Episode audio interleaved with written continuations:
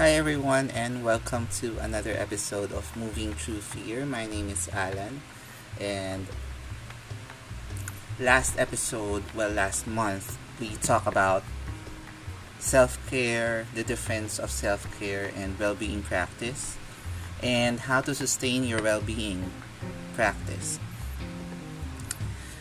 And I just read uh, a publication regarding where we are right now when it comes to self care. And while it is nice to practice your self care routine, the study shows that we are responsible, that's why it's called self care. We are responsible um, on the sustenance or the maintenance of our happiness. And that's where the complexity of self care comes in.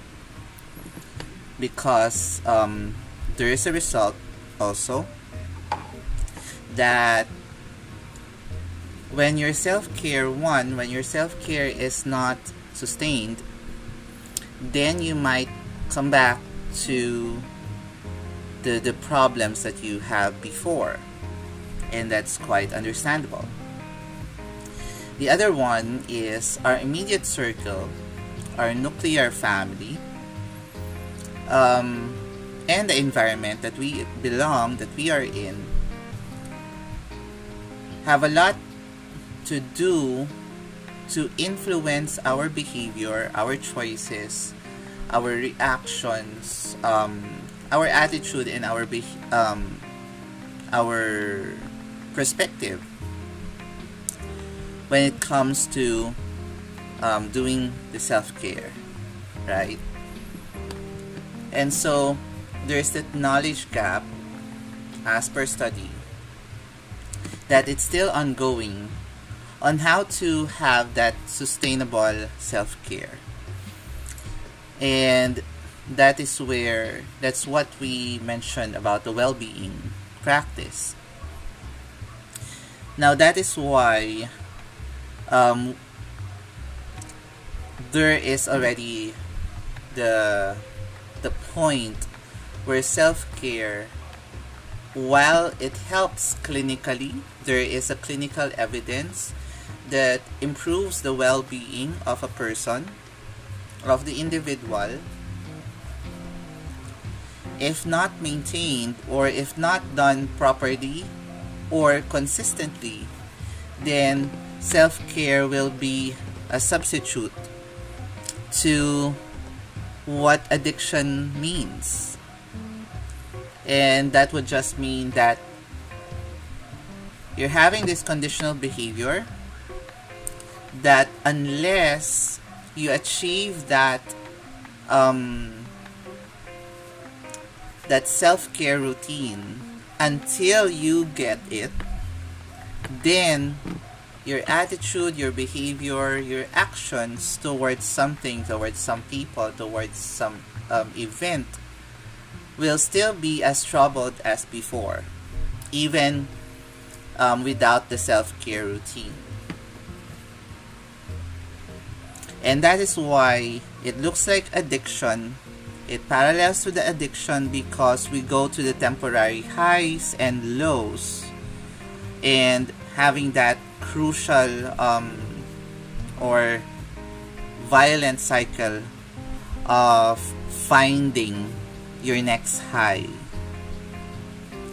And just like what when when the the television came in and when internet came in. And even for social media like Facebook and instant gratification is there. The moment that for example when a post doesn't go viral either one that person or that individual who posted it might get frustrated because he or she wasn't able to facilitate any emotions that should be um, influenced by that post. So, and that's how Facebook was, you know, until now, Facebook is here because um, after the likes, we even had um, the feelings or the emojis to add. And while there's the the care, the upset, the sad, and the angry, people tend to be more triggered, and that is why um, it it it gives that instant not connection but a reaction. There's a difference, and that's where internet internet failed us. That the the main concept or the main idea of internet was or the social media was to connect people. However it even disconnected uh, more factions more groups and built more silos just because of a simple emoji right and so they say like for Instagram, they there's an option wherein you could um, turn off showing the number of likes in your post. Say you're an influencer or you're a celebrity or you're a popular individual. And people look at you like you're the you're the peg or you're the benchmark when it comes to say having a good life having that um, luxurious and wonderful life. However maybe you're trying to project a different kind of thing that because of your publicist that you wanted to change and show the real you. However there's already that uh, misconception that if when you post something that make that that would show the real you there's also that addiction turning off the addiction right? Because people will get it will be really um, highly engaged engaging to the point that people will relate people will realize you're real and so um, there's the hype of virality meaning to say how many shares to to to to the stories and maybe some cross posting um, featuring you and your um, admitting that you're real that um, there's more to beyond the luxury that you're posting. And then we missed the point again wherein we wanted to show what's real because in the first place the intention was there. It was a good intention back then that the person would want to show that he or she is real. However because he or she is already a benchmark of people living in luxury or in in in a comfortable life, then some people who are not or who haven't reached that capacity to, to be seen, to be known, or to be recognized would still feel troubled expressing themselves or showing up or showing for themselves. And the point here is everything is connected. That's the point of being connected um, with the, the magic of internet, with the magic of social media. However, we go back to people or we tend to um, depend our happiness or our reality or our sense of reality from others. And while we couldn't um, blame ourselves for this wiring within our brains, it's because one, it's our basic need. Um, our basic need is to be seen and to be part of a group. And if we don't feel like we, we are part of a group, then we feel that we don't have an identity.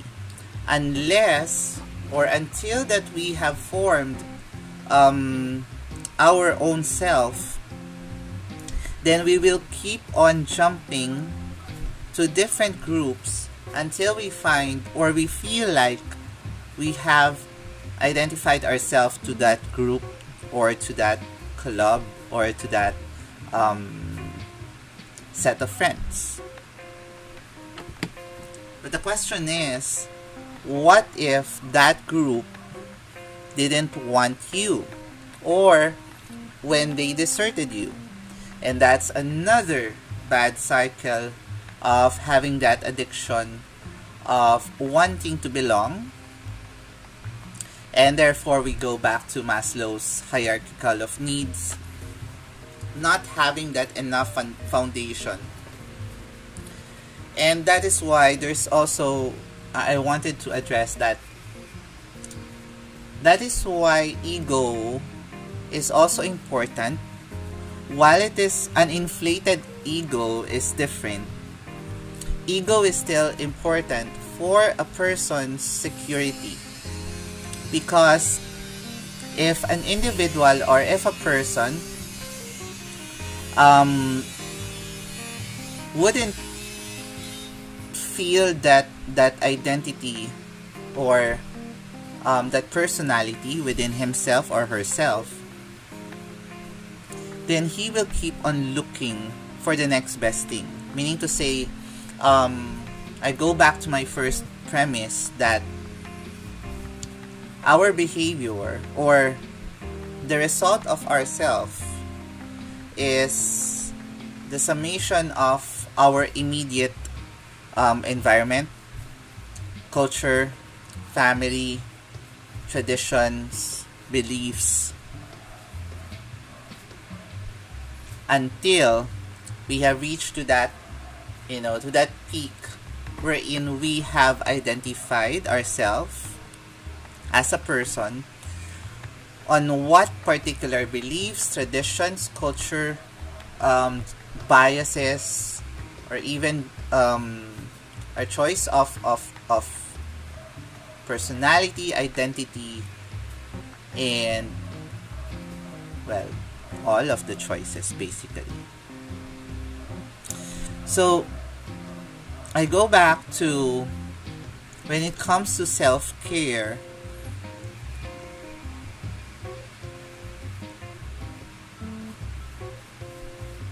you have to be sure, for example, um, I enjoy watching Netflix there. Let's make it official and I don't like watching local TV shows anymore because of what I believe. Now, say that Netflix is down, then Netflix will become already, has already become my drug. And so I will be addicted and try to find other ways to access it. And that's the same with self-care. If you would notice, um, while it is enjoyable, it is enjoyable while it's there. But when it's gone, the question is, how will we be able to sustain that happiness or that feeling of, of, of warmth within us? And that is why we keep um that's the suggestion that a well-being practice is better because a routine will be there and if in case that something went wrong throughout the process of well-being, an alternative solution would come next. And that would be sustainable already. Because if all throughout or during the lifetime of a person or an individual, there will be some changes and well in reality we lose some people either by death by accident um, or we just outgrew them then we go back or then we we progress to another without having to go back to that violent um, routine of searching for that someone who got lost in the equation just because that person, that event, that individual, that thing is essential. And so if we have this equation, and maybe just like a Lego, it might not look the same, but still is the same. Like for example, um, again, think of the Lego, right? There are different blocks that are basically the same, but with different colors. And these colors would mean, like for example, we form um, the Eiffel Tower. Maybe we'll form the Great Wall of China. But the Great Wall may be brown and the Eiffel may be grayish or silver. If we keep on trying to build that perfect Eiffel Tower, then we won't have that balance within ourselves because we'll get paranoid on missing the missing that particular block, right? But just imagine if we allow ourselves to be malleable and to be flexible that a brown from the Great Wall, perhaps that you just wanted um, to build for a time, for an instance, the, the, the, the Eiffel Tower, then maybe that block from the Great Wall that you don't need to build anyway would be would suffice or would be enough for you to complete the structure, right? And that's the point of the well-being practice. It's not throughout the journey it might hurt a bit, of course, and it might rock your core, but you see a finished um, piece of the Eiffel Tower, and that's enough. If we find satisfaction in the most mundane or maybe the simplest things, then probably we won't have this um, wrong perception of always having that or going through self-care routines in order for us to achieve an ideal situation or an ideal state. At this point, then we will realize that we won't be anymore get triggered for any highs or lows of a situation or of an event. Because we have learned to detach ourselves from the event, from the person, from the thing. And that is where we become the observant of ourselves, not anymore the observee, or meaning to say, we are the person of the feelings that's where we learn to detach. And, well, do not misconstrue it as being apathetic or not feeling at all. Because this is where we go extremes. And that is where we don't want to fall. There is a vast spectrum of emotions and therefore we need to acknowledge each and every emotion like we um, express ourselves on a daily basis. And if we detach our emotions or ourselves from those emotions, then we see them objectively already without having that feeling of being troubled, being disappointed, or ecstatic or joyful. It doesn't make you um, killjoy, but it helps you in your mental state. It helps you in your mental health. That's the reason why. That's the reason um, why we have to um, be aware of whenever we whenever we search for the next best thing for our happiness. And say if we got a candy a piece of candy and it makes us ha- happy then that would be good. But just so you know again it doesn't have to be the candy all the time to help us be in our active state of mind. So I'm going around in circles, and I hope you learned a thing or two. Thank you.